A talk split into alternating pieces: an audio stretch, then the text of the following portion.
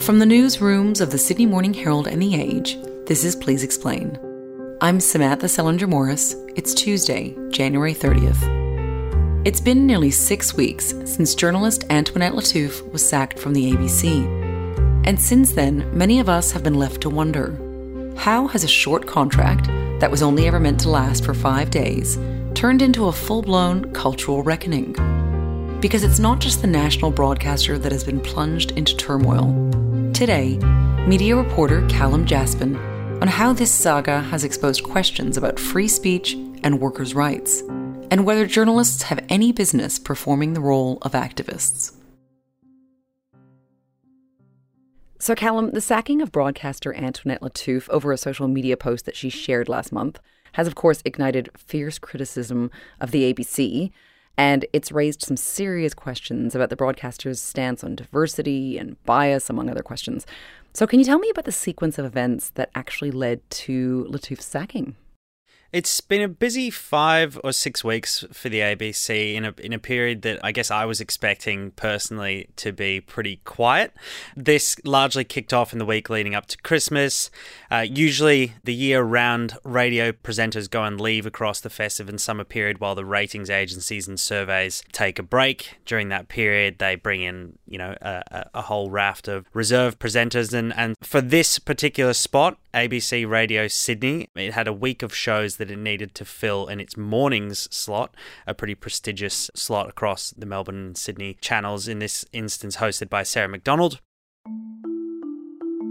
It's a slot of pretty serious importance, as Jon Faine, the former mornings presenter in Melbourne, told us last week. It's one of the seven or so regular positions of serious daily influence on the ABC. To fill this week of shows, the ABC brought in Antoinette Lattouf. ABC Radio Sydney, mornings with Antoinette Lattouf filling in for Sarah. She's sort of been described freelance journalist, diversity advocate, author, and commentator. She signed a short term contract with the ABC to present the show between the 18th and 22nd of December. With the news cycle winding down, it was looking like it would be a fairly rudimentary week of hosting. Summer in Sydney and indeed New South Wales means Sydney to Hobart. I guess one important thing about Lattouf's hire, as she had worked for the ABC on contracts over the last last 10 years or so. But in the 10 weeks or so before the hosting gig would take place, her position on Israel and Palestine and the Israel and Hamas war had been pretty well established. She'd called Israeli soldiers bloodthirsty, said that they'd used rape as a weapon of war for the entirety of Palestine's history, and she'd also co written an article for Crikey the week prior calling into question whether protesters in Sydney had in fact chanted Gas the Jews at a October 7 attack protest outside the, the Sydney Opera House. News broke on the Wednesday of that week, three days into her five day contract, that she would no longer be finishing up her final two shifts.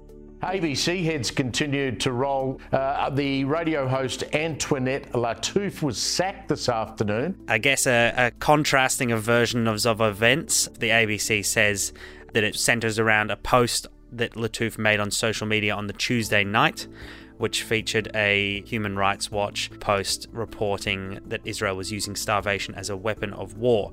An important thing to note here is that the ABC had also covered this report by Human Rights Watch twice in that same week. The day following, a number of ABC executives, including Chris Oliver Taylor, its chief content officer and head of audio, Ben Latimer, met and they decided that Lattouf wouldn't be seeing out the week after she had been instructed by her managers to avoid posting on social media about what they deemed controversial topics while on air. They also said that they had received several complaints about her presence as a presenter on such a high profile show. Lattouf says she never received this instruction and the same week lodged proceedings with the Fair Work Commission claiming unlawful termination, citing expression of political opinion. And this is such an important case because it's not just about me, it's about free speech, it's about racism, it's about the important role journalists play in truth telling, and crucially, it's also about a fair, independent, and robust ABC.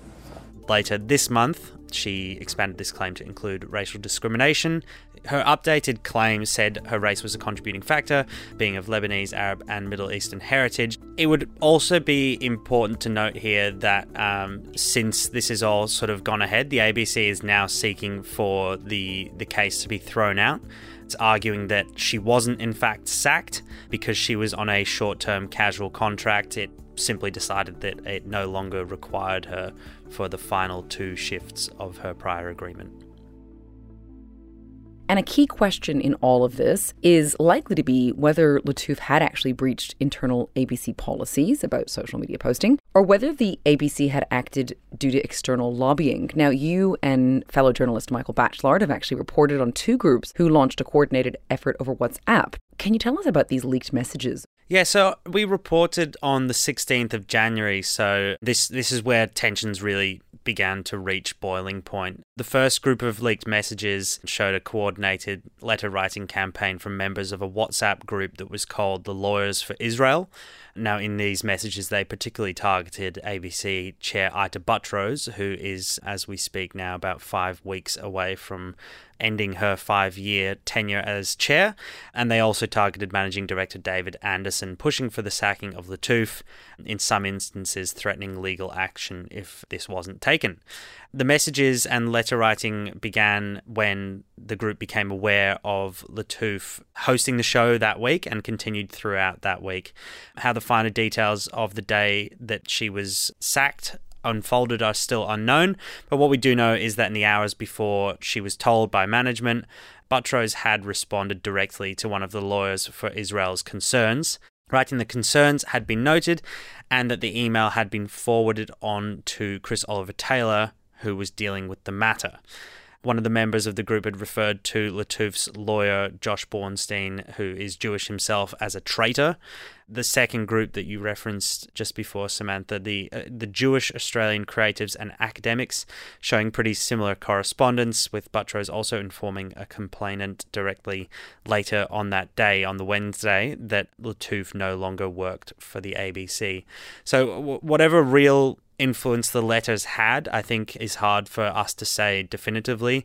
And Anderson, the managing director, and Buttrose have rejected any inference that they or the ABC have been somehow influenced by external actors, but members of the group were sort of claiming the scalp themselves uh, on the chat and messages we've shown.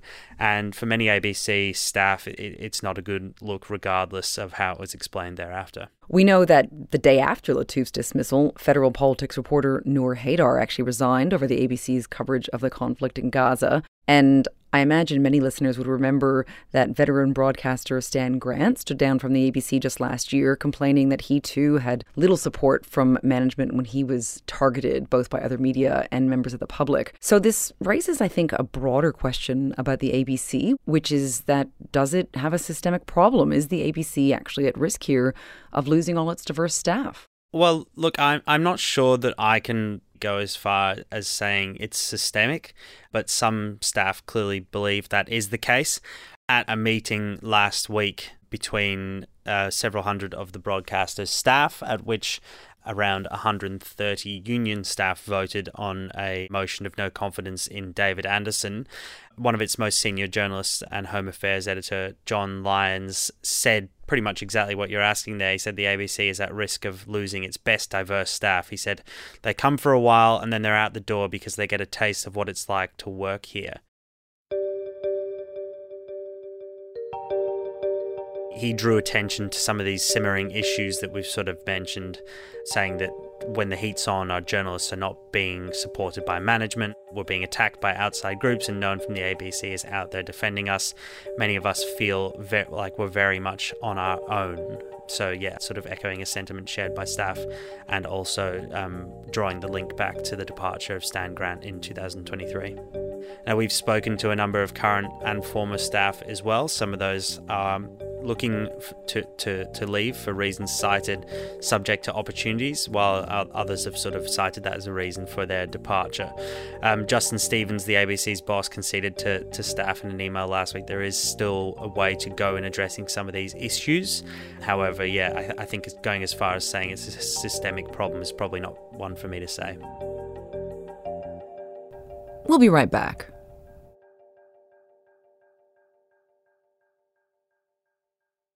So, Calum, I want to turn now to how the ABC is responding to all of the concerns of its staff and senior journalists.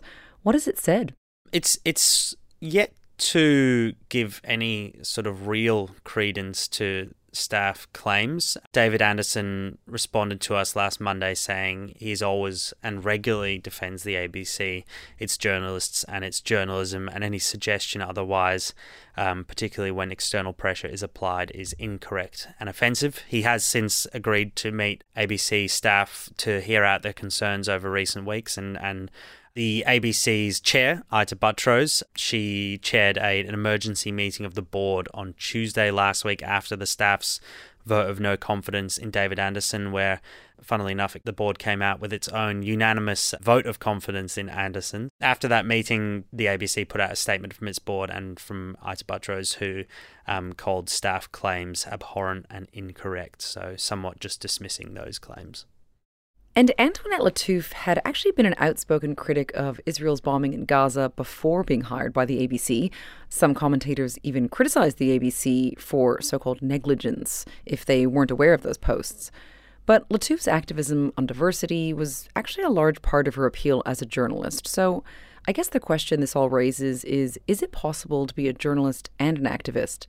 Um, I, I think it somewhat depends where you work. Some places take a harder line approach to these things than others. The noteworthy thing about the ABC is that it has a charter and an act to uphold, and the fact that it's paid for by all Australians, so therefore should have to provide for all Australians. I guess, for example, our papers, while we uphold a similar impartial approach to reporting, if readers don't like what they're reading, they're not actually obliged to pay for it. There was a great quote by Jon Faine, the former mornings presenter in Melbourne. He said that she was an activist on Friday uh, and a presenter on Monday, summing it up by uh, saying, Well, that doesn't work. From a, a, a different point of view, many reporters, political, culture, whatever you cover, they do also write opinion and, you know, the the blurring of line between journalist and commentator is increasingly seen on, you know, channels like Sky it's a tricky one, but I think maybe the lines of demarcation are probably needed to be a little bit clearer in some instances. Now, I wanted to ask you about the very near future for the ABC, because of course you mentioned that ABC chair Ita Buttrose is only weeks away from finishing her post. And now we've got Kim Williams, who is going to be entering as the chair of the ABC in March. And I guess just tell me a bit more about him broadly. Uh, Williams himself is a pretty interesting character. It appears he fulfills some sort of a uh, lifelong desire of his to lead the ABC this sort of his fourth tilt at uh, leading the organization. He applied for the job of managing director when he was in his uh, early 20s. So this is the fourth time lucky for him, and I think the main challenge, as it's been suggested by some others as well, will be towing the line between running the board and running the company.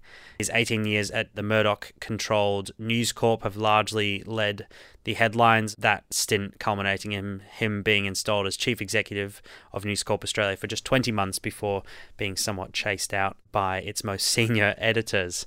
Um, among those, former editor in chief of the Australian, Chris Mitchell, told me last week, though, that he'd be more at home at the ABC than he was at News Corp. Uh, he's married to Gough Whitlam's daughter, Catherine, with those knowing him brushing off suggestions of being some sort of Murdoch stooge. He went on a media blitz last week, um, calling some sections of the ABC bland. Uh, he said it needs more arts and music coverage. It needs to innovate, it needs to increase its cultural diversity and step back on the self congratulation and rather focus on being loud in its performance. So he's certainly got some thoughts on the ABC already, but um, affecting change um, from the role of chair will be uh, will be his main cha- task, I think.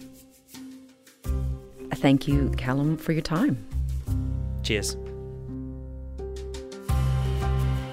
Today's episode of Please Explain was produced by Tammy Mills and Julia Carcasole, with technical assistance by David McMillan. Our executive producer is Ruby Schwartz. Please Explain is a production of The Age and the Sydney Morning Herald. If you enjoy the show and want more of our journalism, subscribe to our newspapers today. It's the best way to support what we do. Search The Age or smh.com.au forward slash subscribe. I'm Samantha Selinger Morris. This is Please Explain. Thanks for listening.